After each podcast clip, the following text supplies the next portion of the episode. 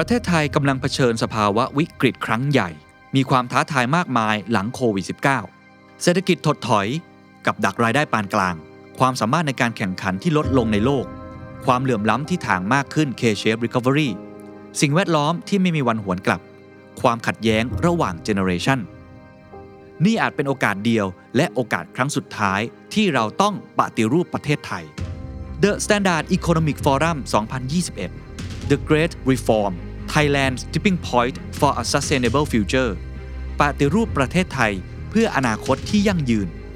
เวทีที่เปิดกว้าง ปลอดภัย สร้างสรรค์ และยิ่งใหญ่ที่สุด ฟอรัมที่รวมตัวกันของ 50 ผู้นำรุ่นใหญ่และรุ่นใหม่ มากกว่า 20 เวที 3 วันเต็ม พบกับ สนอกอูนากูล นิธิเอียวศรีวงศ์สุรเกียรติเสถียรไทย บรรยงพงพาณิชย์ สุพัฒนพงษ์พันมีเชา เศรษฐพุทธสุทธิวาฒนรพุทธทองทองจันทรางสุเศรษฐาทวีสิน สมโพธอาหุไนอาทิตย์นันทวิทยา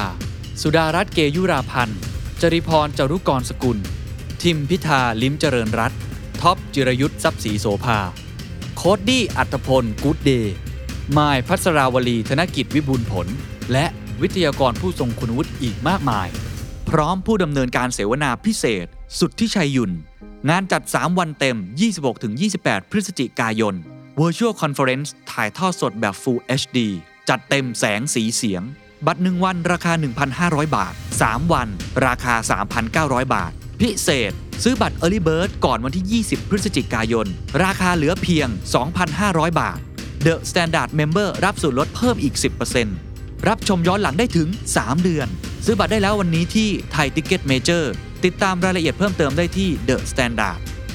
มาร่วมกันปฏิรูปประเทศไทย เพื่ออนาคตที่ยั่งยืนของทุกคน เฮ้ยอีก5ปีจะ 30 แล้ว ต้องเริ่มในสิ่งที่ตัวเองเนี่ยมีความฝันก็คืออยากทำธุรกิจเป็นของตัวเอง ผ่านห้างพาซิโอกาญจนาพิเศษกมันมีโชว์รูมเก่า ติดถนนใหญ่เลครัยบแล้วเรามองตรงนั้นน่ะเราคิดว่าเราต้องไปเปิดสุกี้ตีน้อยตรงนั้นเลย คุณพ่อบอกว่าเราต้องเปิดตรงนี้เราต้องเปิดตรงนี้ อันนั้นน่ะจุดเปลี่ยนครั้งที่สอง อีกเรื่องหนึ่งที่ต้องชวนคุย เพราะว่าเป็นเรื่องที่สำคัญไม่แพ้กันคือเรื่องโควิดผลกระทบโควิดรอบแรกของเราเนี่ยถือว่าเป็นรอบที่หนักที่สุดแล้ว โชคดีที่ว่าหนึ่งก็คือตอนล็อกดาวน์เนี่ยเราแอคทีฟอยู่ทำให้ยอดขายเราเพิ่มขึ้นเป็น1,200ล้านทำได้ยังไงครับ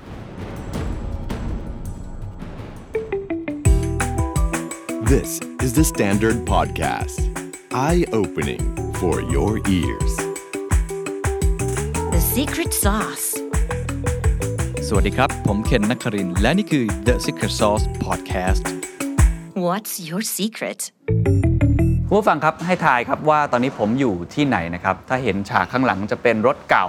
แล้วก็มีปั๊มน้ำมันตรงนี้นะครับ บางคนอาจจะคิดว่าผมอยู่ในมิวเซียม หรือว่าสถานที่ท่องเที่ยว แต่จริง ๆ แล้วผมอยู่ที่ร้านอาหารสุกี้ที่ชื่อว่าสุกี้ตีน้อยครับ หลายคนอาจจะพอรู้จักอยู่บ้างหรือว่าเคยได้กินนะครับ เป็นร้านสุกี้ที่มาแรงสุดๆนะครับ ก่อตั้งได้เพียงแค่ 4 ปีเท่านั้นเอง แต่ว่าเป็นร้านที่ประสบความสำเร็จอย่างมาก เอาแค่ปีที่แล้วแล้วกัน ปี 2563 ที่หลายคนเจอผลกระทบเรื่องโควิด เจอเรื่องล็อกดาวน์ไป ร้านนี้ทำรายได้ไป 1,200 ล้านบาทครับ ไม่ได้พูดเล่นฮะ 1,200 ล้านบาท กำไรหลักๆ ร้อยล้านบาทเช่นเดียวกัน ที่สำคัญที่สุดก็คือเขาขยายสาขาเพิ่มครับ ปัจจุบันมีประมาณ 30 สาขา ปีนี้ครับ 2564 จะขยายสาขาเพิ่มกว่านี้อีกครับ forecast ไปแล้วว่ารายได้น่าจะโตประมาณ 20%นี่อยู่ในช่วงโควิดนะครับ โดนล็อกดาวน์นะครับ เปิดร้านตามปกติไม่ได้ แต่ทำไมจึงยังมีการเติบโตอยู่ วันนี้ผมพูดคุยกับคุณเฟิร์นนะครับ นัทมนพิสารกิจวณิชนะครับ กรรมการผู้จัดการบริษัท BNN Restaurant Group จำกัดนะครับ เธออายุไม่ถึง 30 ปีเลยครับ เป็นผู้หญิงตัวเล็กๆนะฮะ เริ่มต้นทำธุรกิจนี้ตั้งแต่อายุ 25 ปี เก่งมากๆครับใช้เวลาไม่นานในการก้าวมาถึงตรงนี้ได้ ร้านของเขามีจุดเด่นหลายร้านนะครับไม่ว่าจะเป็นการเปิดถึงตีห้าหมายถึงก่อนที่จะมีเรื่องล็อกดาวน์หรือโควิดนะครับราคา 199 บาท ที่ทำให้หลายคนนี้มาต่อคิวกินกันมากมาย รายละเอียดอื่นๆ เดี๋ยวคงต้องพูดคุยกันต่อนะครับว่าเขาทำได้อย่างไร วันนี้น่าจะเป็นบทเรียนเป็นกำลังใจเป็นแรงบันดาลใจให้กับผู้ประกอบการทุกๆ ท่านจริง ๆ นะครับว่า กว่าที่จะมาถึงจุดนี้ได้ เขาผ่านอะไรมาบ้าง และบทเรียนอะไรที่เขาแชร์กับพวกเราได้บ้าง และพวกเราจะเอาไปปรับใช้ยังไง โดยเฉพาะประโยคง่ายๆครับที่บอกว่าลูกค้าคือศูนย์กลาง ลองไปฟังครับ ผมเห็นตัวรายได้เป็นพันล้านในปี 2563ค่ะกำไรก็ดีมากด้วย นั่นเป็นสาเหตุหนึ่งที่ผมบอกทีมงานว่าจะต้องมาคุยกับคุณเฟิร์นให้ได้ เพราะว่าเก่งมากกับการที่ทำธุรกิจร้านอาหารในช่วงโควิดด้วย มาทีหลังด้วย เพิ่งทำไม่นานด้วยเนี่ยนะครับ เลยก่อนที่เราจะไปคุยเรื่องประวัติ หรือว่าจุดเริ่มต้นอยากให้เล่าตรงนี้ก่อนนิดนึงว่า ถ้าให้ลองวิเคราะห์กับตัวเอง คิดว่าอะไรทำให้เราต่างจากคนอื่นขนาดนี้ อะไรทำให้เราประสบความสำเร็จได้ถึงตรงนี้ครับซุกี้บุฟเฟ่199 ทุกคนจะมี perception อย่างหนึ่งก็คือว่าเฮ้ยมันต้องไม่ติดแอร์มันต้องอยู่ข้างทางมันแบบไม่กล้าที่จะทานอืมมันจะเป็นยังไง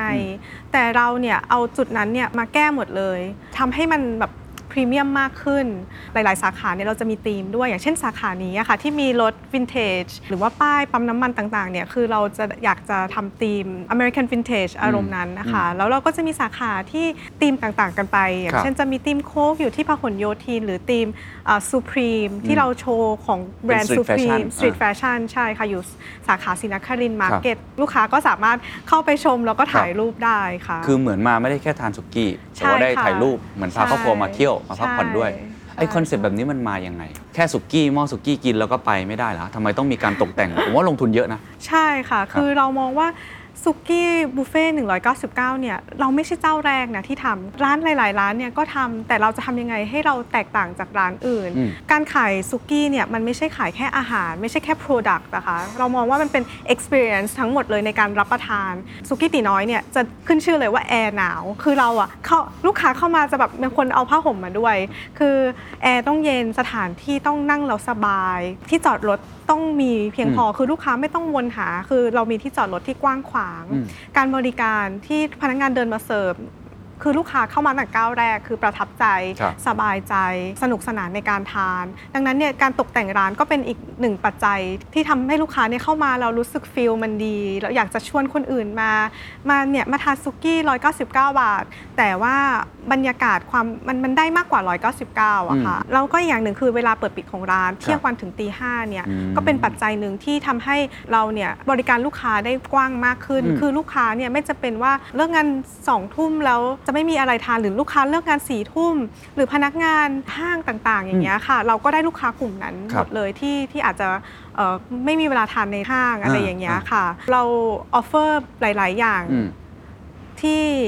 ร้านอื่นอาจจะไม่ได้ให้ ครับแล้วก็ความคุ้มค่า ลูกค้าเนี่ยจะรู้สึกว่าไปทานที่ไหนแล้วมันครับ มันไม่ได้ไม่ได้ value for money ขนาดนี้ ครับเมื่อกี้ฟังก็มีอยู่ 2 ประเด็นหลักๆ ก็คือคุ้มค่าเกินราคา ค่ะ ทุกอย่างไม่ว่าจะเป็นเรื่องของคุณภาพอาหาร ที่จอดรถบริการ experience ที่มาแล้วมีการตกแต่งร้าน แล้วก็อันที่ 2 ก็คือทำในสิ่งที่คนอื่นอาจจะ offer ให้ไม่ได้ ก็คือเปิดถึงตีห้าเมื่อกี้ทีมงานผมตากล้องบอกว่าเมาๆก็แวะมากิน ส่วนใหญ่จะอย่างนั้นก็คงจะมีได้นะครับเพราะคนไทยนี่ใช่แบบค่ะใช้ชีวิต 24 ชั่วโมงอยู่แล้วใช่ก่อนช่วงโควิดค่ะแต่ว่าย้อนกลับนิดนึงสำหรับทุกท่านอาจจะยังไม่รู้จักนะครับอยากให้พูดถึงตัวเองนิดนึงว่าก่อนหน้านี้ทำอะไรมาก่อนยังไง แล้วก็ทำไมสนใจมาเปิดร้านสุกี้ตีน้อยในสมรภูมิที่ต้องบอกว่าตอนนี้คนก็ทำเยอะมากอยู่แล้วด้วยนะครับ ก็เริ่มต้นเฟิร์นเรียนจบมาเนี่ยก็ เอ่อยังไม่แน่ใจว่าทำอะไรก็เหมือนคนทั่วเหมือนทุกคนนะคะอืมที่เรียนจบมายังบางครั้งเนี่ยเรายังไม่มีเป้าหมายยังไม่มีอะไร คือเราเฟิร์นก็เป็นพนักงานออฟฟิศทั่วครับ ไป อยู่ในสายแฟชั่นซะด้วยซ้ำคือไม่เกี่ยวอะไรกับร้านอาหารเลย อืม ทำไปประมาณ 3 ปีเนี่ย คือเฟิร์นรู้สึกว่ามันไม่ challenge คือปกติเนี่ยเฟิร์นจะเป็นคนที่มองไกลว่าแบบอีก 5 ปีเฟิร์นจะอยู่จุดไหน อ๋อ คืออย่างเช่นตอนที่เนี่ยเฟิร์นเรียนต่างประเทศตั้งแต่อายุ10 13 ปีนะคะ อ๋อ เฟิร์นเป็นคนขอพ่อแม่ไปเอง อ๋อ คือเฟิร์นบอกพ่อแม่ว่าถ้าเฟิร์นไม่ได้ไปเรียนต่างประเทศตอนเนี้ยเฟิร์นกลัวภาษาอังกฤษของเฟิร์นอะจะไม่พูดไม่ confidence อืม เหมือนคนต่างชาติ อันนี้คือคิดเองตอนอายุ13ตอนพอย้อนกลับไปคิดเนี่ยก็เรายังเด็กอยู่เลยทำไมถึงคิดอะไรแบบนั้น แต่ก็ขอร้องขอให้ไปตอนนั้นพ่อแม่ไม่ยอม แต่เฟิร์นก็บอกว่าต้องไปตอนนี้ถ้าไม่ไปตอนนี้ทุกอย่างจะสายไป เอ้ยตั้งแต่ ใช่13 ปีใช่ค่ะเฟิร์นบอกเลยว่า ถ้าไม่ได้ไปตอนนี้มันไม่มีโอกาสแล้วนะแสดงว่าเป็นคน จริงจังกับชีวิตตั้งแต่เด็กนะ ไม่ทราบตอนนั้นไม่ทราบแต่ว่าตอนนั้นไม่รู้คิดอะไร แต่ว่าอันนั้นเป็นสิ่งที่รู้สึกณตอนนั้น ก็คือจะคิดแบบนี้พอทำงานเนี่ยค่ะเฟิร์นก็จะมอง manager ว่าสิ่งที่เขาทำอะมันเป็นสิ่งที่เราอยากทำหรือเปล่า ครับ คือเพราะว่าการที่เราทำงานในออฟฟิศเนี่ยมันเป็นการสร้าง career path ให้กับตัวเองใช่ไหมคะ เราก็ต้องมองก่อนว่า อันเนี้ยเป็น career path ที่เราต้องการหรือเปล่า เพราะว่าอืมไม่งั้นมันจะสายไปกว่าจะไปเริ่มอะไรใหม่อายุอะไรอย่างเงี้ยค่ะ ตอนนั้นเฟิร์นอายุ 25 แล้ว คือก็คิดว่าตัวเองมีอายุแหละคือแบบเฮ้ยอีก5ปีจะ 30 แล้วเฮ้ยมันต้องเริ่มอะไรแล้ว ต้องเริ่มในสิ่งที่ตัวเองเนี่ยมีความฝันก็คืออยากทำธุรกิจเป็นของตัวเอง ครับ 25 เนี่ยเป็นจุดเปลี่ยนเลย ตอนนั้นแบบเหมือน midlife crisis คิดไม่มีความสุขกับการทำงานไม่ใช่ มันไม่ใช่ ต้องรีบหาอะไรทำครับแล้ว เป็นช่วงจังหวะที่คุณพ่อเนี่ยคือ ต้องเล่าก่อนว่าครอบครัวเนี่ยทำร้านอาหารมาตลอดแต่ว่าไม่ได้มีสาขาเยอะอะไรอืมมากมาย คือทำไปเรื่อย ๆ แต่เป็นว่าสวนอาหาร ใช่ชื่อชื่อเรือนปัญญาอ่านี่ผมะเคยไป ใช่ครัค่ะบก็เป็นสวนอาหารที่ใหญ่ ก็ค่อนข้าง successful นะใช่คะครับสาขาแรกก็คุณพ่อก็ตัดสินใจเปิดสาขาที่ 2 ตอนนั้นเฟิร์นยังเรียนต่างประเทศนะคะ ไม่ได้ไม่ได้ดูอะไรแต่ว่า คุณพ่อก็เล่าให้ฟังว่าเปิดสาขาที่ 2 แล้วมันมันไม่รอดอะค่ะ คือมันการทำให้อาหารมันเหมือนกันสองสาขาเนี่ยมันยากมากส่วนอืมอาหารเมนูจะเยอะเป็นครับร้อยๆเมนู มีครัวไทยครัวจีนครัวฝรั่งอ่าใช่ใช่อะไรอย่างเงี้ยค่ะเป็นจัดการยากมากอ่าๆสักพักหนึ่งก็คือต้องปิดตัวไปอะไรอย่างเงี้ยค่ะ อันคือนี้เหมืก็อนเป็นกับประสบการควบคุมมาตรฐานใช่มันค่ะยากแม้ว่าใช่ทำสาขาแรกจะดีจะประสบใช่ค่ะ มันมันยากมากเฟิร์นก็จะคุยเรื่องธุรกิจกับคุณพ่อไปเรื่อยๆ ถึงแม้ครับว่าจะไม่ได้ manage อะไรก็ตามอืมอืมค่ะ ก็ตอนนั้นเอ่อคุณพ่อก็เพิ่งเปิดคาเฟ่ชื่อบ้านบางเขนค่ะเฟิร์นก็จะไปทุกเสาร์อาทิตย์ไปดูไปคุย ตอนนั้นก็มองว่าพื้นที่มันจะมีพื้นที่ให้เช่าด้วย ซึ่งอยู่บริเวณเดียวกัน คือเราจะมีเป็นฟู้ดคอร์ทมีเป็นร้านต่างๆอะไรอย่างเงี้ยค่ะเป็นพื้นที่ให้เช่า แล้วก็พอดีว่าร้านเก่าเพิ่งออกไปร้านที่เคยเช่าอะค่ะ ก็ถามว่าขอขอทำได้ไหมอะไรอย่างเงี้ยค่ะพ่อเขาก็เล่าว่าเฮ้ยมันนี้นะความยากการจัดการ ความมาตรฐานจะทำยังไง จะโตยังไงอะไรอย่างเงี้ยค่ะ ก็เป็น challenge ที่เราต้องไปหาคำตอบครับซึ่งตอนนั้นเฟิร์นก็ไปลองร้านอาหารหลายอย่าง เราก็หาอาหารที่ง่ายที่สุด ที่เรามองว่า แล้วทำไมตอนนั้นใช่มีธุรกิจตั้งหลายอย่าง ทราบมาว่าจริง ๆ เรียนเกี่ยวกับพวก Luxury Management ใช่เรียนด้าน Economic อะไรใช่ใช่ไหมใช่ทำไมไม่ทำธุรกิจอื่น ๆทำไมถึงต้องเลือกอาหาร เราอยากทำธุรกิจที่เติบโตได้ อาหารเนี่ยเป็นปัจจัยสี่ที่ยังไงเนี่ยธุรกิจอืมอืมจะขึ้นจะลงเศรษฐกิจจะเป็นยังไงยังไงก็ต้องทานครับยังไงก็อยู่ได้ แฟชั่นคนว่ามันเข้ายากมาก ๆ ค่ะแล้ว ทำอะไรที่ชอบเนี่ยไม่ได้แปลว่ามันจะไปรอดอะอะเราอยากทำธุรกิจอยู่แล้ว ดังนั้นธุรกิจอะไรก็ได้ขอให้มี target ที่เยอะ เราดึงลูกค้าได้มากที่สุดก็พอแล้ว อันนั้นสิ่งที่เฟิร์นฮะคิดนะคะ ก็เลยเลือกเป็นร้านอาหาร แล้วเราก็มองว่าเราอยากจะเป็นร้านอาหารที่เติบโตได้ ที่ที่ไปได้ทุกที่ที่ขยายสาขาได้ง่ายโอ้แล้วคิดไวเรื่องนี้ตั้งแต่ต้นเลย เพราะใช่ เคยเห็นบทเรียนจากร้านอาหารของคุณพ่อที่ขยายไม่ได้ ใช่ คือเราแบบมองภาพใหญ่เอาไว้อะค่ะ อืมแล้วว่าอืม ว่าเราอยากจะแบบเป็นผู้บริหาร เราอยากจะบริหารสาขาเยอะ ๆ เราอยากอืม manage อืมอะไรอย่างเงี้ยค่ะ เราก็ต้องคิดตั้งแต่ต้นเลยจะทำ product อะไร ซึ่งก็เราขอเลือก product ที่ไม่ยากครับแต่เราอะ add experience ทุกอย่างเข้ามาครับเหมือนเรียน luxury อะค่ะอืมคนไม่ได้จ่ายเงินเป็นแสนเพื่อกระเป๋า product เขาจ่ายเพื่อ experience องค์ประกอบทุก ๆ อย่างเลยสุกี้ก็เหมือนกันค่ะ คือ product ก็แค่อาหารครับอาหารสดอะแต่เรา add ทุกอย่างให้มันเป็นแบบ มากกว่าสุกี้ครับ มันเป็นสุกี้ที่ offer experience นะคะอ่าคือคุณเฟิร์นเราจะบอกว่าเอา luxury Luxury กระเป๋าใช่แบรนด์เนมจิวเวลรี่ต่างๆ มาใช้กับสุกี้ ใช่ค่ะ อันนี้คือสิ่งที่คิดนะคะ คือเราก็มีโอกาสได้เห็นโรงแรม 5 ดาว ได้ไปอืม experience โรงแรม 5 ดาวร้านอาหารแพงๆ อยากให้ทุกอย่างกับลูกค้า ครับแบบแบบที่เราอะได้รับบริการแบบ 5 ดาวมาค่ะอืมอันนี้คือสิ่งที่เฟิร์นอะสื่อสารไปกับทางพนักงานครับ ว่าไม่ต้องสนใจว่าซุกี้เราราคาเท่าไหร่ แต่ลูกค้าต้องได้การบริการที่แบบเหนือความคาดหมาย อืมอืม เพราะว่าร้านอาหารเนี่ยมันไม่ใช่ขายแค่อาหารเราขายการบริการด้วย ครับ ลูกค้าต้องประทับใจด้วยครับะะ โอ้นั่นคือคิดตั้งแต่วันแรกเลย ว่าจะทำอะไรแบบนี้ ใช่ใช่ เพราะว่าเหมือนเราเรียนจบปริญญาโทมาใช่ไหมคะ ตอนที่เราไปทำซุกี้199แน่นอนว่าใครๆก็อาจจะสงสัย ใช่ เรียนจบ ตั้งปริญญาโทเรียน luxury management แต่มาเปิดบุฟเฟ่ต์ทำไมซุไม่กี้ทำแบบสุกี้199แบบว่าเนื้อมัตสึสกะแพงใช่เออวาใช่กิวที่ตอนนี้ก็มีอยู่ใช่แบบหัวละใช่999 อย่างที่บอกก็คือเราอยากจะทำธุรกิจที่เติบโตใหญ่แบบครับใหญ่ได้ ดังนั้นเนี่ยถ้าเราเลือกราคาแพงอะค่ะ 999พันกว่าอะไรอย่างเงี้ยอุมากาเสะเราอาจจะมีแค่หนึ่งสาขาสองสาขาอยู่ในกรุงเทพเท่านั้นอ่าเข้าใจ ไม่เป็นไรค่ะ คือเราไม่จำเป็นต้องขายอาหารแพงเราขอให้ลูกค้า เยอะแล้วอืมประทับใจในครับราคาเนี้ยแบบแล้วมันแล้วมันไปได้ไกลมากกว่าครับเยอะเลยค่ะ แล้วแล้วเราเข้าใจผู้บริโภคมากน้อยแค่ไหนครับ คือผมว่าเรื่องนี้สำคัญนะใช่กัการทำธุรกิจคือโอเค เราคิดว่าเราอยากจะโตเยอะๆฉะนั้นเราต้องได้วอลลุ่มเยอะๆพอสมควร โดยที่คุณภาพกับราคาเนี่ยมองแล้วมันไม่น่าเชื่อว่ามันจะคุ้มค่าขนาดนี้ถูกไหมฮะเอา experience ใส่เข้าไป แต่ว่าตัวผู้บริโภคเองเนี่ยผมทราบมาว่าจริงๆคุณเฟิร์นก็อาจจะไม่ได้คลุกคลีหรือว่าเข้าใจ กลุ่มอีกกลุ่มหนึ่งมากสักเท่าไหร่ เพราะว่าคุณก่อนหน้านี้เรียน luxury หรือทำธุรกิจที่อาจจะอยู่กับอาพูดตรงๆ อาจจะเป็นกลุ่มที่ค่อนข้างที่จะพิเศษหน่อย กลุ่มบนหน่อย แต่พอจะมาเปิดลักษณะที่มันเป็น mass มากๆเนี่ยกังวลไหมครับ หรือว่าไปเจอเขาใช้คำว่า insight แล้วกันของของกลุ่มลูกค้ากลุ่มนี้ได้ยังไง ตอนที่เปิดสาขาแรกอะค่ะไม่ได้บอกว่าประสบความสำเร็จเลย ไม่ได้ลูกค้าต่อคิวลูกค้าเข้าแน่นนะคะ คือเปิดสาขาแรกที่บ้านบางเขนครับมันก็เป็นพื้นที่ห้องไม่ได้ใหญ่ ไม่ได้เหมือนณปัจจุบันนะคะอ่าคืออาทุกอย่างเรา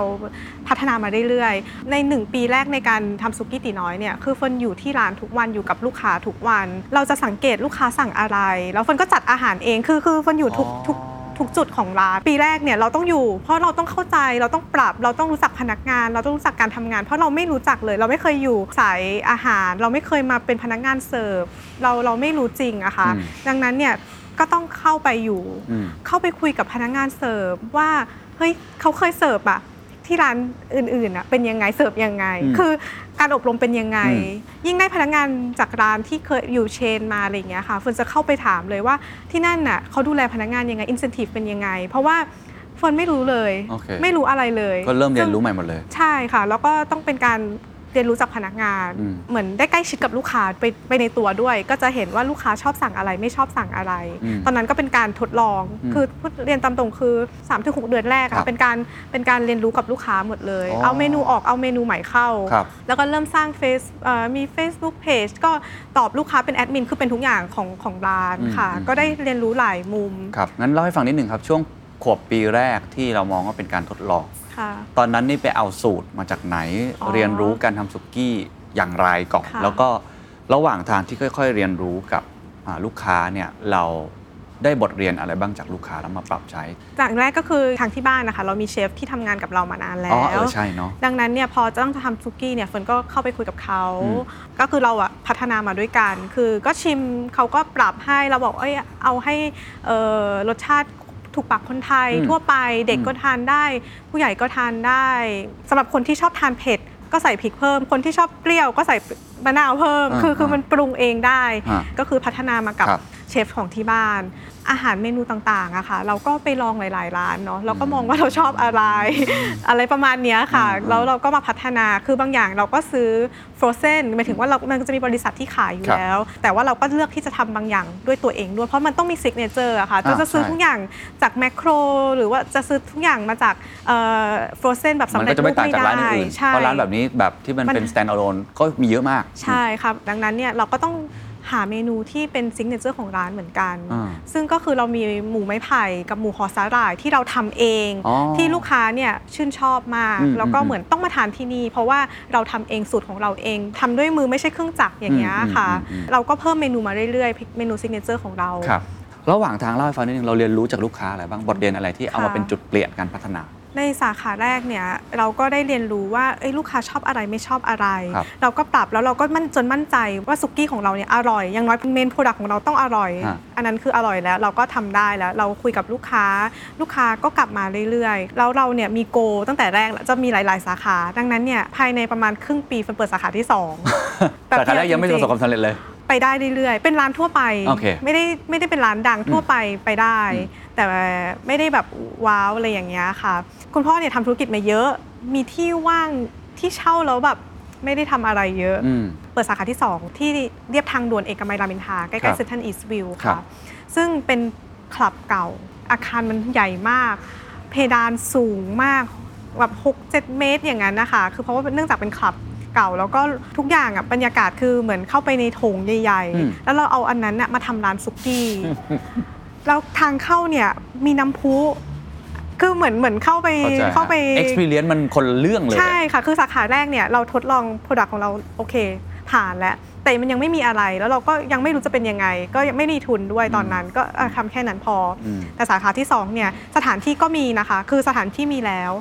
ปรับอันนั้นน่ะมาเป็นร้านซุกี้ซุกี้ 199 บาท อันนั้นน่ะเป็นร้านสาขาที่ทำให้เราดังขึ้นมาอ่าแบบ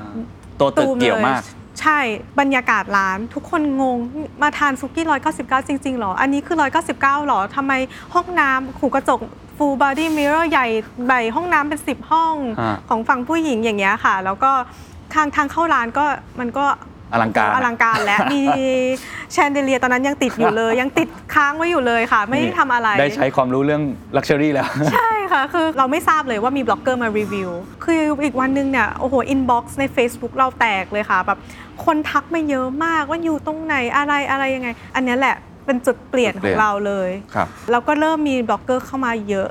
เยอะคือเยอะเยอะมาเรื่อยๆเลยประมาณเนี้ยค่ะ ซึ่งตอนนั้นอะความท้าทายของเราคือ จะทำยังไงให้ลูกค้าเนี่ยทำให้กลุ่มเนี้ยเป็นลูกค้าประจำของเราให้หมด ใช่ เพราะเราเนี่ยได้มาแล้วอะถูก แต่ทำยังไงให้ลูกค้า return return ตอนนั้นเป็นจุดที่เฟิร์นอะกลัวมาก ใช่ เพราะร้านเยอะๆ หลายร้านเป็นอย่างนี้นะครับ ใช่ก็คือดังจากบล็อกเกอร์ ซึ่งไม่แปลก ใช่ดังมาแบบว่าร้านอาจจะดีมาก ถูกมาก แต่พอผ่านไปสักพัก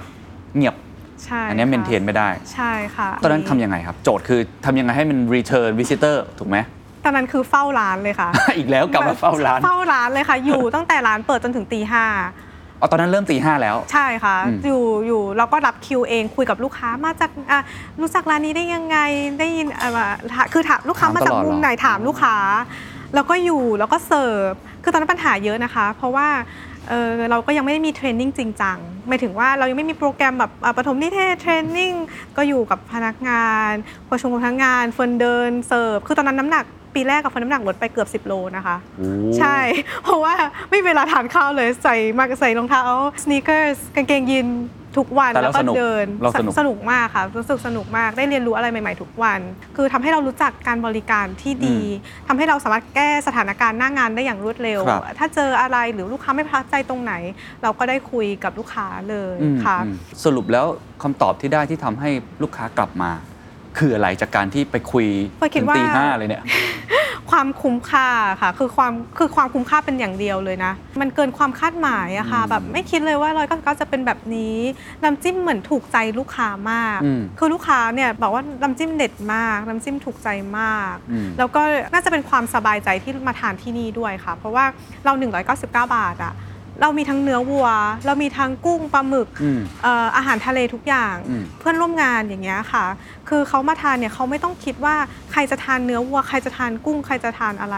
คือทุกคนหารลงตัว 199 บาท คือถ้าไปร้านอาจจะอลาคาร์ท อืม อะไรอย่างเงี้ยค่ะหรือบุฟเฟ่ที่ราคาแพงเนี่ยห รือแต่บางคนไม่อยากจะจ่ายอะมันก็ต้องเป็นความแบบเอ้ยต้องมาคุยกันจะทานอะไร หรือถ้าทานอลาคาร์ทก็แบบเอ้ยเราไม่ทานเนื้อ แต่นี่ทานเนื้อเราจะครับหันเราจะคิดราคายังไงอ๋อออะไรอย่างเงี้ยค่ะ คือเราเนี่ยตอบโจทย์อะไรหลาย ๆ อย่างกับมันง่ายไปหมด ง่ายไปหมดใช่ ไม่ต้องคิดอะไรเลย มาทานที่เนี่ยได้ทุกอย่างไม่ต้องไม่ต้องเดินตักเอง พนักงานเสิร์ฟ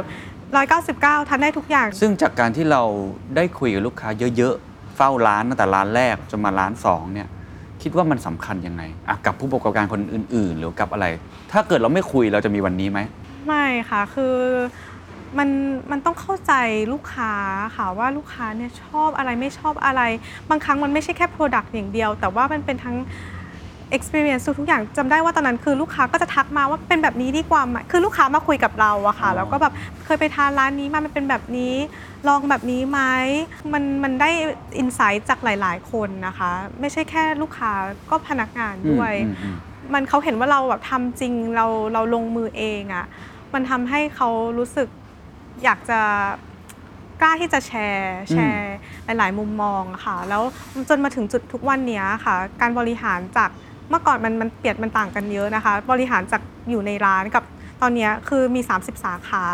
เฟิร์นต้องอยู่ออฟฟิศค่อนข้างเยอะ ครับ เนื่องจากต้องบริหารจากส่วนกลาง แต่ถ้าเฟิร์นไม่มีประสบการณ์ 2 ปีกว่าๆที่อยู่ที่ร้านเนี่ยเฟิร์นคิดว่าเฟิร์นบริหารไม่ได้ อืม แล้วก็จะบริหารแบบ พนักงานไม่เข้าใจพนักงาน แล้วพนักงานอาจจะรู้สึกไม่โอเคกับหลาย ๆ เรื่องอะค่ะอืม คือเราเข้าใจเราจะเปลี่ยนอะไรนโยบายอะไรเนี่ยเฟิร์นจะคิดว่าตอนที่เฟิร์นอยู่ในร้านเป็นยังไงอะแล้วเขาทำได้ไหม อืมเราเราเข้าใจเขาอะค่ะ อืมอืมอืมความเข้าใจเป็นสิ่งสำคัญมาก ใช่ค่ะที่จะต้องอยู่ตรงนั้นยังไงต้อง take time ต้องให้เวลาทั้งใช่ลูกค้าด้วย แล้วก็ตัวใช่ พนักงานด้วย ใช่ค่ะ แล้วก็ที่สำคัญคือตอนเนี้ยโซเชียลมีเดียเนี่ยมันเร็วมันไว ใช่ใช่ดังนั้นเนี่ย คือสำคัญมากที่เราเนี่ยฟังลูกค้าจากทางโซเชียลจากทาง Facebook ด้วย คือตอนแรกเนี่ยเฟิร์นก็เป็นแอดมินเองจนถึงปัจจุบันที่จริงเพิ่งกลางปีที่แล้วเฟิร์นถึงจะจ้างแอดมินมาตอบนะคะ คือเฟิร์นอะเป็นแอดมินตอบทุกคอมเมนต์เองหมดเลยโอ้ทั้ง inbox ทั้งหน้าเพจครับทุกวันนี้เฟิร์นโพสต์ทุกโพสต์ที่เห็นใน Facebook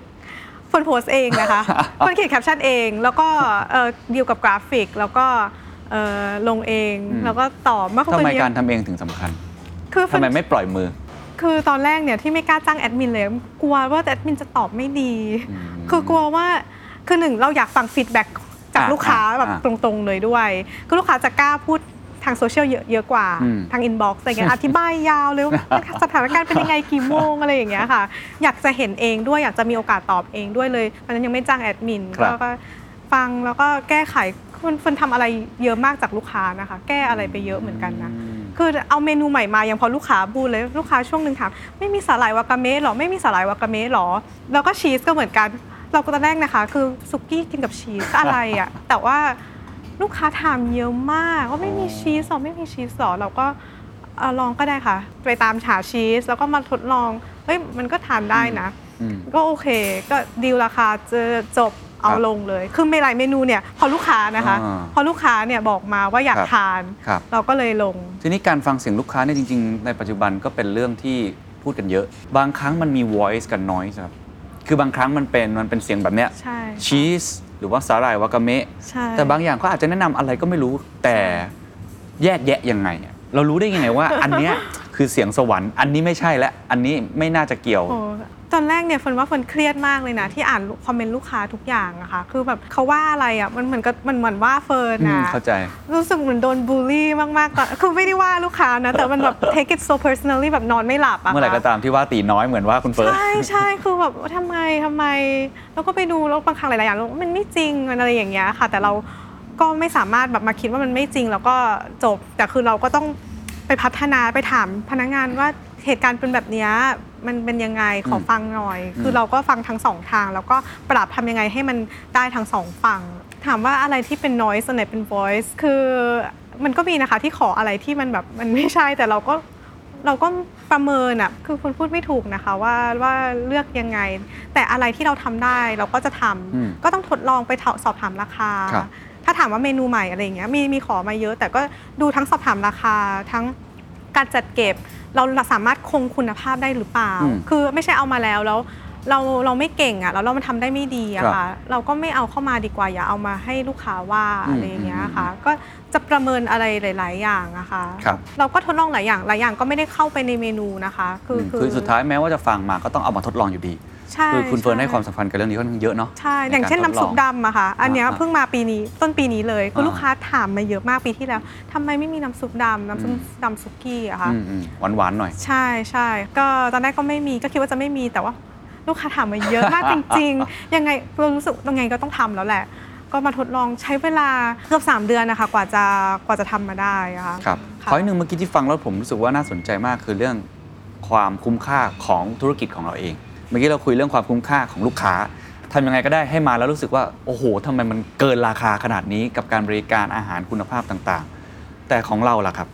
บริหารจัดการต้นทุน บริหารจัดการเรื่องราคาอย่างไรที่ทำให้ตัวเราเองยังสามารถมีมาจิ้นอยู่ได้ อันเนี้ยคือมันไม่ใช่ประเด็นหลักที่เราดูตอนแรก ตอนที่เราเริ่มทำอะไรอะคะทั้งตอนที่เปิดร้านใหม่ เปิดสาขาใหม่เปิดสาขาแรก แล้วก็เอาเมนูมาลงเนี่ยเราไม่ได้ดู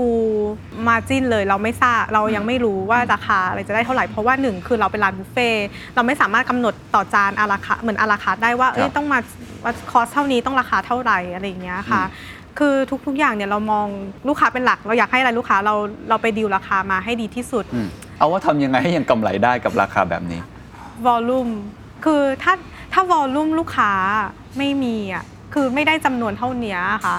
คือทำไม่ได้ คือลูกค้าเราต้องเยอะทำไมสาขาเราต้องใหญ่ทำไมโต๊ะเราต้องเยอะ เพราะเราต้องเอาลูกค้าเข้าให้ได้มากที่สุดอ๋อในต่อรอบ อันเนี้ยคือจุดสำคัญสำหรับบุฟเฟ่ต์เลยค่ะอ่าอ่าอ่าเอ่อส่วนคอสเนี่ยคือวัตถุดิบอาหารสำหรับร้านบุฟเฟ่ต์อะค่ะ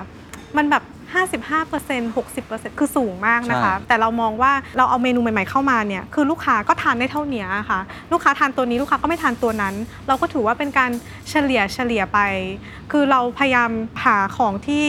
ดีและคุณภาพ ใช้วอลลุ่มมาช่วย คือเรามีลูกค้าเยอะเราจะสาขาเยอะ เราก็ดีลกับซับอ่า ซัพพลายเออเข้าร์ใจเราละซื้อที่หนึ่งเป็นตัน 2 ตัน อย่างเช่นชีสอย่างเงี้ยค่ะอืมเรานำเข้าจากเดนมาร์กเองโอ้เราหรอฮะนำเข้าเป็นคอนเทนเนอร์เลย ทีละ 30 ตัน 30 ตัน อันนี้คือวิธีการทำงานการครับการซอร์สคืขอองเป็นเราเกม economy of scale economies of scale หมดใช่ครัค่ะบคืออันเนี้ยเป็น advantage ของของเราที่เราโอคทำได้ค่ะนั่นเป็นเหตุผลที่เราต้องขยายเยอะใช่ใช่ค่ะๆแต่ว่าในช่วงต้นล่ะครับ ช่วงต้นที่ยังมี 2-3 สาขานี่ผมว่าอืม economy of scale ไม่นี่ได้ค่ะไม่ได้แล้ว เอางี้เอาปีแรกปีแรกกำไรเลยไหมหรือว่าไม่ประสบความสำเร็จ น่าจะเป็น 6 เดือนแรกที่ยังไม่มีคนไม่ค่อยรู้จักมากกว่า คือครับก็ขาดทุน break even ไปไม่ได้อะไรอะไรอย่างเงี้ยค่ะเพราะว่าคอสเราไม่ได้สูงอยู่แล้ว เนื่องจากเป็นสถานที่ที่เป็นของคุณเป็นทางโอคเครอบครัวไม่ได้อมียู่ค่าแล้ใช้จ่ายเยอะวไม่มีค่าอะใช้จ่ายอยู่แล้วค่ะ ก็จะเป็นค่าใช้จ่ายพนักงานโอเคค่าอาหารทั่วไปอะไรอย่างครับเงี้ยค่ะครับก็แต่ว่ามันมันเริ่มมาได้เราเริ่มเห็นตัวเลขเนี่ยคือตอนที่ลูกค้าเต็มร้านเข้าคิว อืมอะไรอย่างเงี้ยค่ะ อันนี้เราเริ่มเห็นแล้วแล้วยิ่งเปิดสาขาที่ 3 สาขาที่ 3 และ 4 ก็ยังเป็นสถานเป็นเป็นที่ดินของตัวเองนะคะ เป็นการเซฟคอสได้ครับสูงมากค่ะ ครับอันนั้นเริ่มเริ่มเห็นตัวเลขแล้วว่า เฮ้ย199มันไปได้นี่นาอะไรอย่างเงี้ยอืม พอสาขาที่ 3ทีสี่ 4 เนี่ยก็ตัดสินใจแล้วว่าเราจะทำให้มันใหญ่ไปเลย คือ หมายถึงว่าเราจะต้องเป็นแบรนด์ เราจะต้องมันไม่ใช่ซุกี้เราต้องเป็นแบรนด์ซุกี้ตีน้อย คือ เราคิดว่าเราประสบความสำเร็จในระดับหนึ่งเรื่องการแบรนดิ้ง อืม ลูกค้าจะติดลูกค้าเริ่มติดแบรนด์นี้แล้ว เพราะว่าไปเปิดสาขาในเขตที่เราไม่เคยไปมาก่อนเฮ้ยลูกค้าวันแรกก็แห่เข้ามาเลยอืมแสดงว่าเอ้ยมันรู้จักคนลูกคนรู้จักเราแล้วครับครับค่ะ จุดเปลี่ยนอีกครั้งหนึ่งเนี่ยก็คือตอนที่เราไปเช่าพื้นที่แรก เมื่อก่อนเราไม่เคยเช่าเลยครับสี่สาอะขาสี่แรสากขาอยู่เป็นเป็นพื้นที่ที่มีอยู่แล้วผู้มีอิทธิพลในย่านลาดพร้าว ของคุณของคุณพ่อด้วยประมาณนั้นอ่ค่ะ แล้วก็โอเค ประสบความสำเร็จระดับหนึ่งแต่ก็ใช่ยังไม่ได้แบบ take ก็ off จริงใช่ๆ จรวดค่ะ ยังไม่ได้ขึ้นแล้ว ใช่ก็คือมันก็ดังอยู่แค่เท่านี้แหละ มันก็อ่าสี่สาขาอะไรอย่างเงี้ยอ่าสาขาที่ค่ะห้าต้องไปสขเช่าที่หลักสี่ห้าเนี่ยเราก็มองแล้วว่าเราต้องไปต่อ โอกาสมันมาแล้ว แล้วเราต้องไปให้เร็วที่สุด อืม ช่วงนั้นเนี่ยมีสี่สาขาก็เริ่มเริ่มนะคะ แค่เริ่มมีคนติดต่อ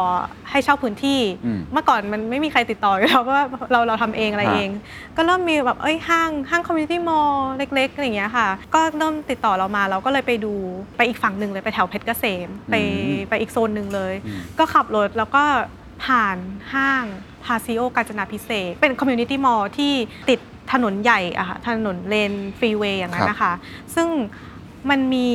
โชว์รูมเก่า ติดถนนใหญ่เลครัย บ ซึ่งข้างๆ เนี่ยมี Starbucks มี KFC มี McDonald's อยู่ อืม แล้วเรามองตรงนั้นน่ะ เราคิดว่าเราต้องไปเปิดสุกี้ตีน้อยตรงนั้นเลย เพราะมันมีแบรนด์ระดับโลกอยู่ตรงนั้นใช่ อ๋อเพราะมีแบรนด์เนี่ย Starbucks KFC McDonald's อแล้วยู่ต่อด้วยสุกี้ตีน้อยใช่ ถูกต้องเลยมันค่ะ เหมือนเราเท่ากับเขาเลย ใช่ โอเคอันเนี้ยคือจุดนั้นเลยค่ะ โอ้คือขับผ่านฉลาดมากปุ๊บคุณพ่อบอกว่า เราต้องเปิดตรงนี้ เราต้องเปิดตรงนี้ ลง แวะพาซิโอเลยค่ะ ไปติดต่อสำนักงานเช่าของโครงการโครงการแบบทุกที่เดียวอะไรคือคือแบรนด์ร้านอาหารที่จะเปิด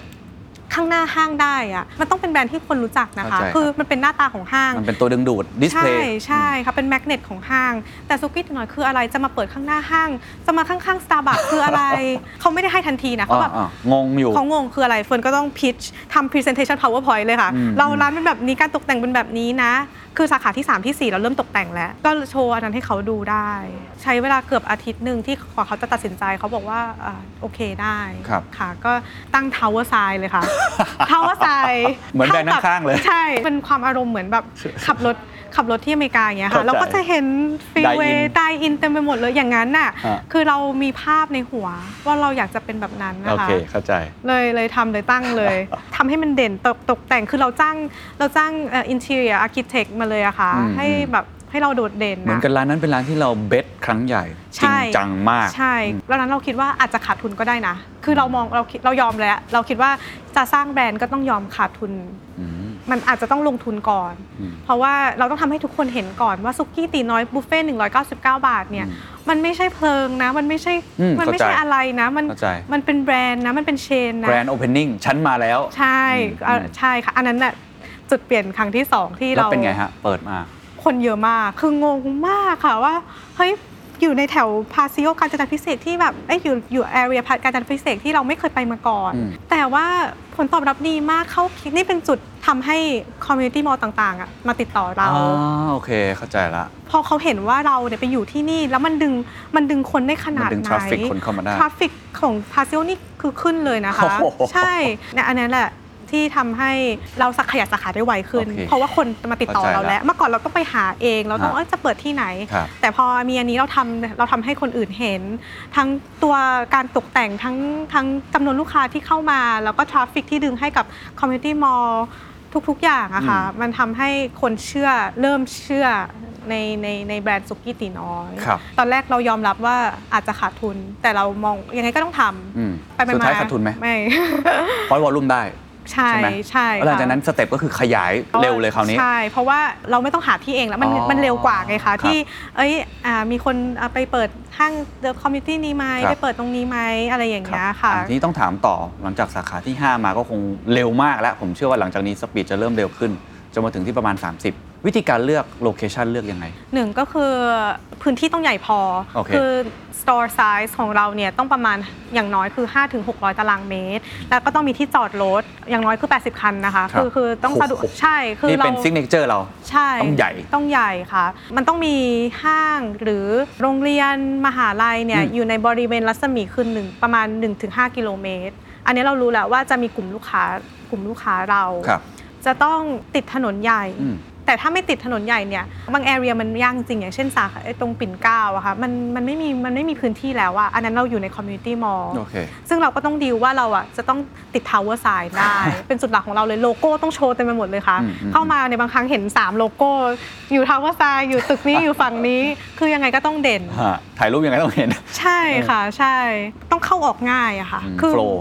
ใช่คือ traffic มันต้อง flow ง่าย คืออย่างเช่น ถนนตัดใหม่พหลวัชรพล ครับแล้วตรงนั้นที่จริงมันไม่มีอะไรเลยนะคะ อืม แต่ว่ามันมีชุมชนมันมีหมู่บ้านรอบๆ แล้ว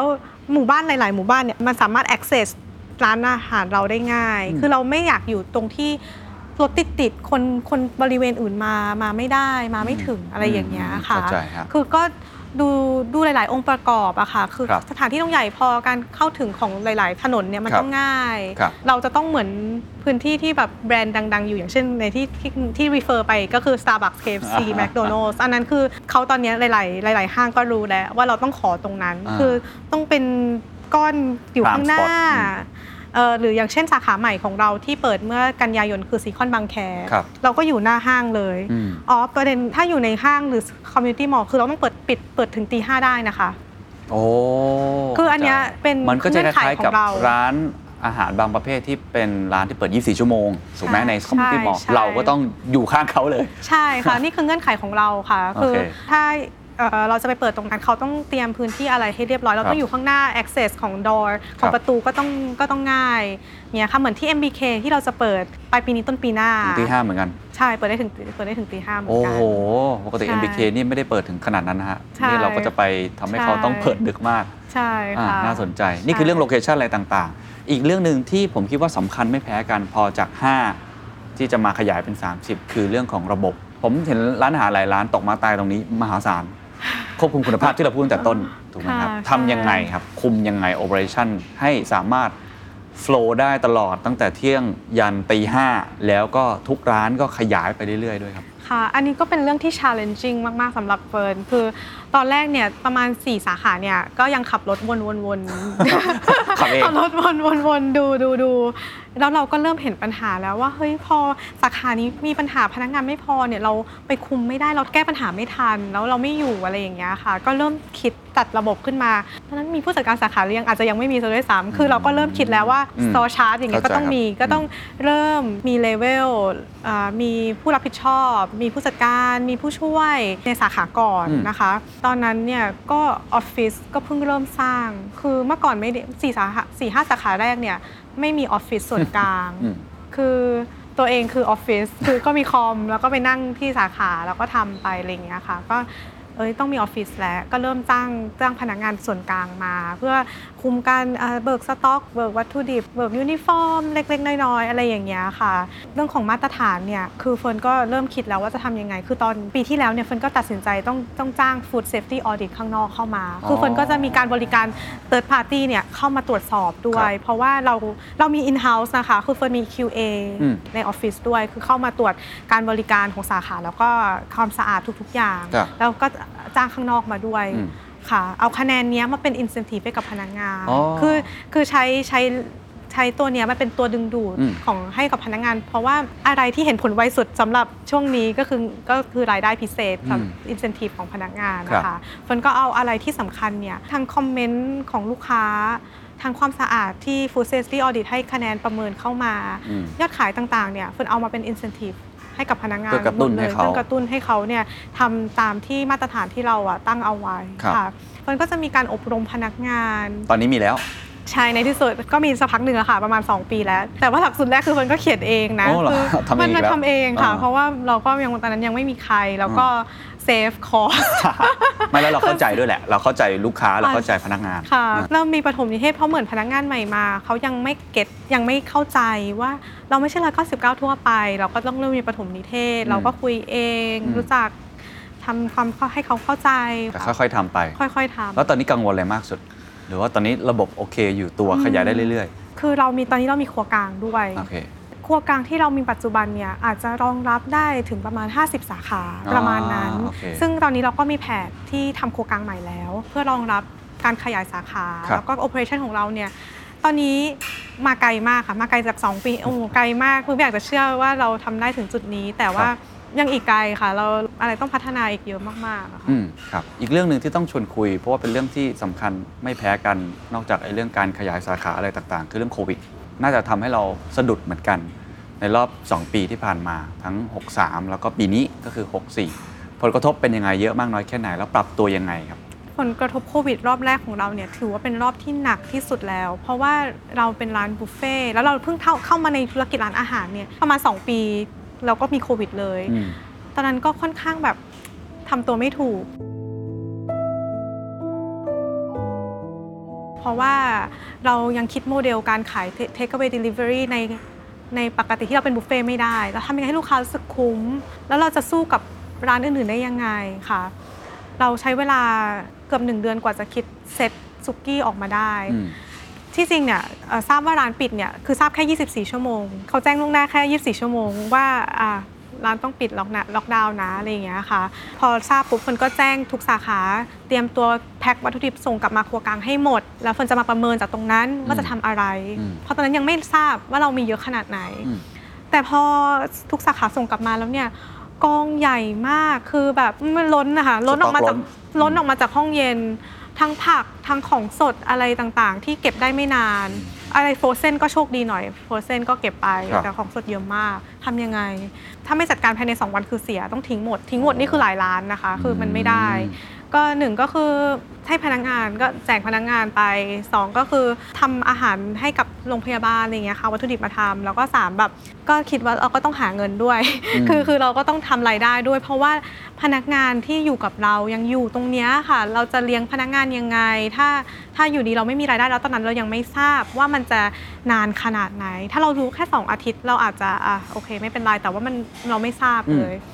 ก็ต้องหาวิธีทำรายได้ ก็ทำเป็นอาหารกล่องพร้อมทาน ใช้เวลา 1 วันในไม่ถึง 24 ชั่วโมงในการคิดเหมือนกัน เพราะเราอีกวันหนึ่งเราก็ต้องขายเหมือนกัน ไปแมคโครซื้อกล่องลังกลับมาเองคือ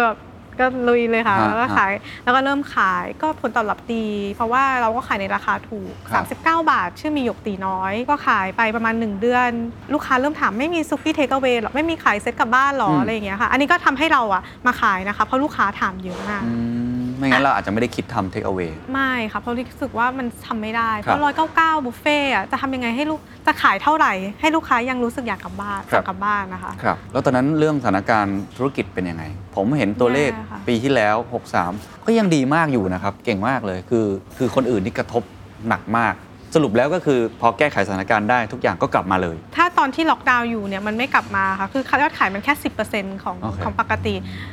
แต่โชคดีที่ว่าตอนที่เราหนึ่งก็คือตอนล็อกดาวน์เนี่ยเรา active อยู่ในโซเชียลเรายังมีการสื่อสารกับลูกค้า ยังมีการเล่นกิจกรรม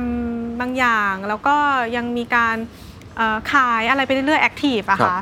แล้วพอเปิดร้านได้เนี่ยลูกค้าก็กลับมาทันที เท่าเดิมเลยไหมใช่มากกว่าเดิมซะด้วยซ้ำ ใช่ค่ะเหมือนลูกค้าคิดถึงบุฟเฟ่ต์คิดถึงการนั่งทานครับ ในร้าน พอเปิดได้ปุ๊บคือกลับมา แล้วมันดีกว่าเดิมแล้ว โอ้เหรอฮะ ใช่ค่ะ แล้วพร้อมกับที่ว่าเรามีแผน แผแผนที่จะขยายสาขาอยู่แล้วอ๋อตั้งแต่ต้นปีเนี่ยต้นปีก่อนโควิดเนี่ยครับ เราเซ็นสัญญาเช่าพื้นที่ไปแล้ว แต่มีโควิดทำให้เราดีเลย์ไปนิดนึง แต่แผนมันไม่ได้ไปไหนมันยังอยู่ อืม ดังนั้นเนี่ยปีที่แล้วเราเปิดไป 14 สาขานะคะในช่วง คนอื่นเขาปิดกันคุณเปิด ใช่ แต่ว่าไม่ใช่ว่าเราอะไรนะ แต่คือเราอะเซ็นไปแล้วไง โอเคเราก็ต้องเซ็นไแล้วเปิด แต่เปิดมาแล้วก็ขายดีหมดเลย ใช่โอ้โห ทำให้ยอดขายเราเพิ่มขึ้นเป็น 1,200 ล้าน ก็เพราะว่า ทั้งหนึ่งก็คือลูกค้ามากขึ้นด้วย 2 คือเราขยายตั้ง 14 สาขาในปีที่แล้ว โอ้โหคนอื่นเขาเจอวิกฤตกัน อันนี้คุณเฟิร์นเจอโอกาสเต็มไปหมดเลย เราก็มองว่าวันวิกฤตที่แย่แต่ว่าหนึ่งในนั้นมันก็เป็นโอกาสค่ะ ครับมันก็เป็นโอกาสให้เรา reset ตัวเองด้วยเอ่อทำงานได้อย่างรอบคอบมากขึ้น อืมเมื่อก่อนนะสต็อกคนก็มองแล้วว่าเมื่อก่อนไม่ได้สนใจมากนะครับ ยอมรับนะคะ เพราะว่าดูแค่แต่ข้างหน้า สต็อกก็ให้ครัวสั่ง โอ้โห พอปิดร้านทำไมสต็อกมันเยอะขนาดนี้หลังจากนั้นไม่เคยปล่อยเลยค่ะ ดูสต็อกทุกวันจนถึงวันนี้ ดูทุกวันว่าเหลือเท่าไหร่สั่งเท่าไหร่ออกเท่าไหร่ตอนเนี้ยคือกลัว costแล้วก็จะคุมเก่งขึ้น ใช่ค่ะ อันเนี้ยเป็นเป็นเป็นจุดดีครับ ทำให้เราเนี่ยระมัดระวังมากขึ้น ครับทำให้ปีที่แล้วคนอื่นเขาอาจจะบาดเจ็บกันเยอะ แต่ว่าของคุณเฟิร์นขยาย แล้วก็กิจการเติบโตเป็นพันสองล้าน ปีนี้แหละครับ ปีนี้โควิดหนักกว่าปีที่แล้ว แต่หนัก คุณเฟิร์นคิดว่ากระทบเยอะกว่าไหมรายได้จะเติบโตไหมหรือว่าจะค่ะลดลงครับ ปีนี้เป็นปีที่หนักมากเพราะปกติเนี่ยเราเปิดเที่ยงวันถึงตีห้าแต่ปีนี้เรายังไม่ได้มีโอกาสถึงเปิดถึงตีห้าเลย อืมเนื่องจากสถานการณ์โควิดนะคะและล็อกดาวน์สามเดือน ใช่รวมแล้วเนี่ยทั้งหมด 3 เดือน ครับ แล้วเวลาเปิดปิดเนี่ยสองทุ่มขึ้นลงขึ้นลงตลอด แต่เรามองว่าปีเนี้ย เรา forecast ไว้ว่ายอดขายจะเพิ่มจากปีที่ใช่ใช่ค่ะคุณผู้ชม มันยังไงครับเนี่ย เราก็แอบแปลกใจคือไม่ค่ะ คือคือจากเรพันสองร้อยล้านปีที่แล้วกำไรร้อยกว่าล้าน ยังจะเพิ่มอีก เราคิดว่าจะยอดขายน่าจะเพิ่ม ถ้าไตรมาสนี้ต้องไม่มีล็อกดาวน์แล้วนะคะโอเคโอเคถ้ามีล็อกดาวน์อันนี้อีกเรื่องหนึ่งนะคะ แต่ว่า 3 เดือนสุดท้ายเนี้ยค่ะ ถ้าถ้าถ้าถ้าสถานการณ์เป็นแบบเนี้ยค่ะ เคอร์ฟิวยกไปแล้วหายไปแล้วอะไรต่างใช่ค่ะ เรามองว่าน่าจะ เพิ่มประมาณ 20-25%จากปีที่แล้วๆทั้งรายได้ทั้งกำไรเลยกำไรต้องดูอีกทีหนึ่งเพราะว่าล็อกดาวน์ไปตั้ง 3 เดือน มันก็มีช่วงขาดทุนเหมือนกันตอนล็อกดาวน์ทำได้ยังไงครับ ลูกค้าเยอะขึ้นค่ะ ลูกค้าเยอะขึ้น นี่คุณปิดไป 3 เดือนนะครับ ลูกค้าเยอะขึ้น คือที่จริงกลุ่มใหญ่ลูกค้ากลุ่มใหญ่ของเราเลยเนี่ยคือพนักงานห้างพนักงานกลางคืนเนี่ยเยอะ แต่ปีเนี้ยเรายังไม่ เรายังไม่ได้ลูกค้ากลุ่มนี้เลย เพราะว่ายังไม่มาเลยเพราะว่าเราเนี่ยปิดพร้อมกับเขา อืม เราเลิกงานพร้อมกับเขา ครับ แต่ว่าในช่วงเวลาการขายปกติของเราเนี่ยมันลูกค้ามันเยอะขึ้นนะคะเหมือนฐานลูกค้าเราใหญ่ขึ้น ลูกค้าอาจจะรู้จักเรามากขึ้น เรามีสาขาค่อนข้างครอบคลุมครับ กรุงเทพปริปริมณฑล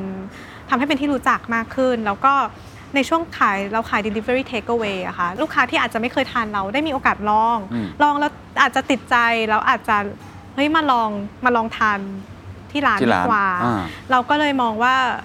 ค่ะลูกค้าเราอะเยอะขึ้นเยอะ Delivery ตอนนี้เป็นสัดส่วนกี่เปอร์เซ็นต์ของรายได้ครับไม่เยอะค่ะ 10ถึง15ประมาณ15เปอร์เซ็นต์15%แต่ว่าอย่างที่คุณเฟิร์นบอกคือนอกจากจะเป็นรายได้ด้วย เป็นการตลาดในมุมหนึ่งทำให้คนอยากกลับมามาลกินองใช่ค่ะอ๋อโอเคใช่ รวมๆแล้วลูกค้าเพิ่มกี่กี่เปอร์เซ็นต์นะครับ ในช่วงเวลาเปิดปิดเท่าเนี้ยเที่ยงวันถึง2นี่ทุ่ขมนาดสามยัทุ่งมสี่เปิดทุ่มไม่เต็มที่นะ ใช่ค่ะ อันเนี้ยคือน้อยกว่าตอนเปิดตีห้านิดนึง โอ้โหน้อยกว่าตอนเปิดตีห้านิดนึง สุดยอด ใช่ค่ะ ตอนนี้ยังเทียบไม่ได้เพราะว่าเวลาการเปิดปิดของเรายังไม่เต็มที่ ครับครับ ตอนเนี้ยกำลังรออยู่ว่าเฮ้ยถ้าเปิดได้ถึงตีห้าจะจะขนาดไหน คือตอนนี้ภาชนะของเรียกว่าเปรียบที่เป็นภาชนะอย่างเงี้ยมันยังไม่เต็มที่ใช่ ยังไม่ได้เปิดหมด น้ำที่ไหลเข้ามามันเลยยังไม่แม็กแต่มันก็ถือว่าแม็กตามที่มันจะเปิดได้ละ ใช่ค่ะโอ้ใช่งี้รอรอลองดู 2 เดือนสุดท้ายของเดือนของปีนี้ ค่ะว่าจะเป็นยังไงถ้าเกิดว่าเคอร์ฟิวยกไปด้วยนี่น่าจะ ค่ะ แต่เรากลับมายัยังไม่ทราบว่าเปิดปิดว่าร้านอาหารจะเปิดได้ถึงกี่โมง ถึงครับ แม้ว่าเคอร์ฟิวจะลิฟต์แล้ว แต่เรายังครับ ไม่แน่ใจค่ะ โอเค โอ้ เก่งมากเลยครับ ใน 2 ปีนี้ก็กลับมาโต อะ เราพูดถึงอนาคตบ้าง เราพูดถึงสิ่งที่ทำมาทั้งหมด ผมเห็นบทเรียนอะไรต่างๆ เชื่อว่าคุณผู้ฟังคุณผู้ชมได้ได้บทเรียนค่อนข้างเยอะมาก พูดถึงอนาคตบ้าง ว่าเอาอนาคตของตัวร้านอาหารก่อน ยังไม่พูดถึงสุกี้ตีน้อย มุมมองของคุณเฟิร์นคิดว่าอนาคตร้านอาหารเทรนด์แนวโน้มมันจะเป็นยังไงในอีก 2-3 ปีข้างหน้าค่ะคนจะกลับมากินอาหารที่ร้านเหมือนเดิม วิธีการทำเมนูเปลี่ยนไปอย่างไร พฤติกรรมผู้บริโภคจะโหยหาอะไร เรามองเทรนด์อะไรกว้างๆเลยบ้าง ตั้งแต่เนี่ยมีโควิดเข้ามาค่ะ คนก็มองเห็นเทรนด์นะคะว่ามันจะไปทางอ่า delivery มากขึ้น อาจจะเป็น cloud kitchen อืม อย่างที่เห็นกันที่แบบทำหลาย ๆ สาขา แต่ว่าสำหรับ Delivery เท่านั้น เพื่อกระจายให้ลูกค้าเนี่ยครอบคลุคมรับ ได้หลาย ๆ พื้นที่ อันนี้สุกี้ตีน้อยมีหรือยังครับครับคิทเช่น เรามีตอนที่เป็นเออตอนที่ล็อกดาวน์อะค่ะโอเคเรามีสาขา เราเรียกว่าสาขาย่อยโอเคเราเปิดไป 12 สาขาเพื่อรองรับ Delivery Takeaway อย่างเดียวครับค่ะครับคนว่าเทรนด์นั้นเนี่ยมันก็มานะคะมาในส่วนหนึ่งสำหรับแมทช์กับไลฟ์สไตล์คนที่อาจจะ work from home work from anywhere อะไรครับประมาณนั้นนะคะเอ่อในการสั่งกลับบ้านอยากทานอาหารง่าย ๆ แต่คนก็มองว่า บุฟเฟ่ต์แบบเนี้ยค่ะ มัน replace ไม่ได้กับการทานที่ร้าน คือยังไงมันก็ยังมี เราเนี่ยก็ยังชอบการสังสรรค์กับคน สังสรรค์กับเพื่อน เจอคนแล้วก็บรรยากาศมันไม่เหมือนกันนะคะ หลายๆ ที่อาจจะมองว่าต้องออกไปทาง cloud แล้ว cloud kitchen ละหรือต้องออกไปเน้น Delivery Takeaway แล้ว แต่ซุกี้ตีน้อยของเราอะค่ะ เราก็ยังเชื่อมั่นว่าบรรยากาศแบบนี้เนี่ย หรือการมาทานบุฟเฟ่ต์แบบเนี้ยลูกค้ายังอยากยังคงชอบครับ แล้วเราก็ยังมีแผนที่จะไปเรื่อยๆ ในในทางครับในทางนี้อะค่ะครับ อันนี้คือเป็นเทรนด์ที่เรามอง มีอะไรที่มันจะเปลี่ยนไหมครับ นอกจากตัว cloud kitchen มีอะไรที่เรามองว่า ฉันต้องเน้นมากขึ้นและตรงนี้คือฉันต้องเปลี่ยนตัวเองบ้างเพื่อจุดนี้ คือเรามองว่าเอ่อร้านอาหารนะอาจจะตอนเนี้ option ลูกค้าเยอะมากผู้บริโภคมี option เยอะมากว่าจะทานที่ไหนมากๆครับใช่ราคาหลาย ๆ อย่างเนี่ยใช่ ราคามันก็แข่งขันได้ถึงจุดหนึ่งแต่ถ้าความคุ้มค่ามันไม่ได้อย่างเช่น ราคาถูกแต่อาหารไม่ได้อืมก็มันก็ไม่รอดหรืออาหารแต่ถ้าราคาแพงแล้วคุณภาพอาหารมัน match กันนะลูกค้าก็มองว่าคุ้มอืมดังนั้นเรื่องราคาเนี่ยก็มันเป็นปัจจัยเดียวเท่านั้นครับคนว่าผู้บริโภคอะค่ะเขามองออกว่าร้านไหนจริงใจกับลูกค้า คือคือจริงใจว่า เราไม่เอาเปรียบเขาเราครับให้เขาอย่างเต็มที่ให้ความคุ้มค่าให้อะไรหลาย ๆ อย่าง ตอนนี้ลูกค้าเขาก็ไม่ได้มองแค่สิ่งที่เขาได้รับในร้านนะคะเขามองถึง social responsibility ด้วยฝนคิดว่าเขาว่าเห็นว่าเราให้อะไรกับสังคม เราอืมเอาเปรียบประเทศไทยคนไทยหรือเปล่า อันเนี้ยเพราะว่ามันเป็นเทรนด์มันไม่ใช่ว่าเทรนด์แต่ว่ามันเป็นปัจจัยที่หลาย ๆ คนน่ะเริ่มมามองมากขึ้นอ่าซึ่งเราก็จะเห็นได้ชัดนะคะมันมันเริ่มเห็นนะว่าไม่เกี่ยวกับอาหารซะด้วยซ้ำแต่ว่าอะไรไม่ดีเนี่ย ลูกค้าเนี่ยอาจจะไม่อยากสนับสนุนเรา อืม ลูกค้าอยากจะสนับสนับสนับสนุนแบรนด์ที่ดูแลสังคม ครับไม่ใช่แค่ดูแลลูกค้าในร้านครับเท่านั้นด้วย อันเนี้ยซึ่งเป็นสิ่งที่เรา ทำมาตลอดนะคะ คือตั้งแต่ 2-3 ปีที่แล้วสองปีที่แล้วเนี่ยวันคนพิการแห่งชาติอย่างเงี้ยค่ะเราก็มีการบริจาคเงินยอดขายให้กับมูลนิธิต่างๆ ปีที่แล้วเราก็ทำอืมเราก็ทำมาเรื่อยๆ เราอืมให้ลูกค้ามีส่วนร่วมในการทำบุญของแต่ละอย่างอะไรครับอย่างเงี้ยค่ะคนคิดว่าเอาลูกค้าเนี่ยเขาก็มองเห็นว่าเราอะไม่ได้แบบ มองเราคนเดียว อืมเรามองทุกคนครับ เรามองรวมรวมภาพรคือวมไม่เราอะค่ะไม่ได้ใช่เราเทคอย่างเดียวโตไปเรื่อยๆ แต่เราต้อง give back ใช่ใช่ to to ค่ะสังคมด้วย ใช่ค่ะ คือทั้งดูแลพนักงานให้ให้อยู่ดี ทั้งสวัสดิการต่างๆคนคิดว่ามันหลาย ๆ อย่างมันไปด้วยกันนะคะอืมเพราะว่าตอนเนี้ยโซเชียลมันเชื่อมต่อกันทุกอย่างครับ เขาไม่ได้เห็นแค่ในร้านเขาเห็นอยู่ที่บ้านเขาเห็นทุกอย่าง ครับอ่าเห็นภาพครับ คือเทรนด์อาหารเรามี 2 มุม มุมหนึ่งก็คือ delivery cloud kitchen ก็คงจะเป็นอีก choice หนึ่งเป็นทางเลือก ซึ่งเราก็ต้องทำต่อไปค่ะแต่ยังไงก็ตามการ dine in เข้ามาที่ร้าน ยังไงก็ยังมีคนก็ยังอยากมาเจอหน้ากันใช่มาเอาหมูจุ่มลงไปแล้วก็กินใช่อะไรแบบนั้นใช่นะมาคุยกันค่ะอีกมุมหนึ่งก็คือเรื่องความรับผิดชอบต่อสังคมที่ไม่ใช่ว่าทำ CSR แหละ แต่ต้องทำเป็นเนื้อเดียวกับเราเลยใช่นะฮะในทุกอย่างทั้งพนักงาน ทั้งลูกใช่ลูกค้าสังคมใช่อันนี้ลูกค้าก็จะคอนเซิร์นเรื่องนี้มากขึ้นค่ะอะสุดท้ายแล้วกันนะครับ อนาคต ของสุกี้ตีน้อย ไม่แน่ใจว่ามีแผนไกลแค่ไหน ค่ะเข้าตลาดหลักทรัพย์แบบไหน จะขยายไปในอาเซียนไหม หรือยังไงมองยังไงครับ ในแผนระยะสั้นของเราอะค่ะคือเราก็ตอนนี้กำลังทำครัวกลางใหม่ ซึ่งซึ่งจะได้รองรับจำนวนสาขาที่จะเพิ่มขึ้นในอนาคต แผนระยะสั้นเราคือการขยายไปต่างจังหวัด อืม ตอนแรกอาจจะเริ่มต้นอ่ารัศมีประมาณ 200 กิโลเมตรจากกรุงเทพประมาณนั้นก่อน เพราะเราต้องเรื่องโลจิสติกครับ แล้วเราก็มองว่าโอเค เราก็จะไปหัวเมืองต่างๆ อย่างเช่นเชียงใหม่ภูเก็ตอะไรอย่างเงี้ยค่ะ มองไว้ประมาณกี่สาขาครับถ้าปี 2 ปีข้างหน้าเนี่ยก็น่าจะประมาณ 60 โอ้โหสองเท่าจากตอนนี้เนาะเรื่องตลาดหลักทรัพย์อันนี้เป็นเป้าหมายของเราตั้งแต่สาขาทีสี่4 เลยค่ะ ใช่คือเราอยากได้ความมั่นคงในระดับหนึ่ง แล้วเราก็อยากจะมั่นใจว่าแบรนด์ซุกี้ตีน้อยเนี่ยจะอยู่ได้ เป็นร้อยสองร้อยปี คือเราไม่อยากให้มัน100ปีเลยเหรอ คือให้มันอยู่ไปเรื่อยๆอะค่ะ คือมันเราอยากจะสร้าง legacy ไว้อะไรประมาณเนี้ยค่ะ ให้มันอยู่ไปได้ถึงแม้ว่าจะไม่มีเราแล้ว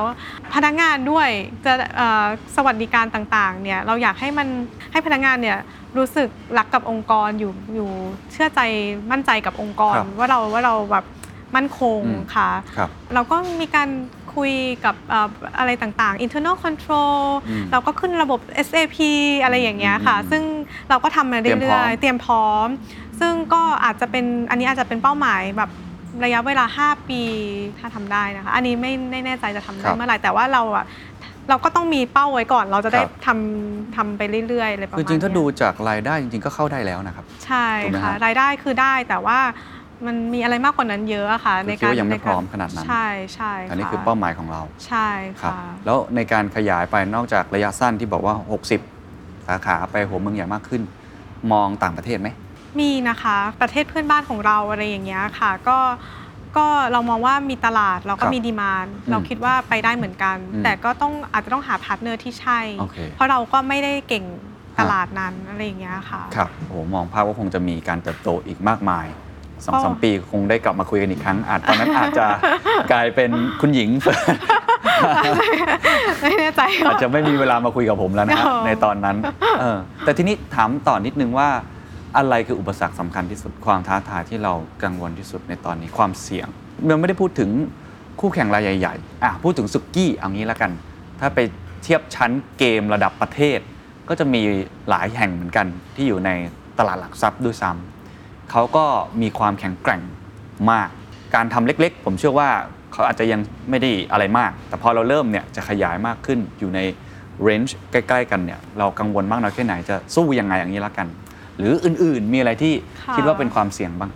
ในเรื่องของคู่แข่งเนี่ยคือเราเข้ามาในตลาดเนี่ยเราเราก็ทราบนะว่าร้านอาหารมันมีเยอะ เรารู้ว่าเจ้าเด่นคือใครอะไรยังไงคะแต่เราก็มองว่า เราทำตัวเองให้แตกต่าง เราทำตัวเองให้ดีที่สุด อะไรที่คนที่เก่งๆเขามีเราก็ต้องมี อืมเราก็ต้องดีกว่าเหนือชั้นกว่า แล้วก็อืมในราคาที่ถูกกว่า อืมอืม คือเราพัฒนาตัวเองอย่างเดียวอะค่ะ เราเรา observe ว่าเขาทำอะไร แต่เราก็เป็นตัวเราแล้วเราก็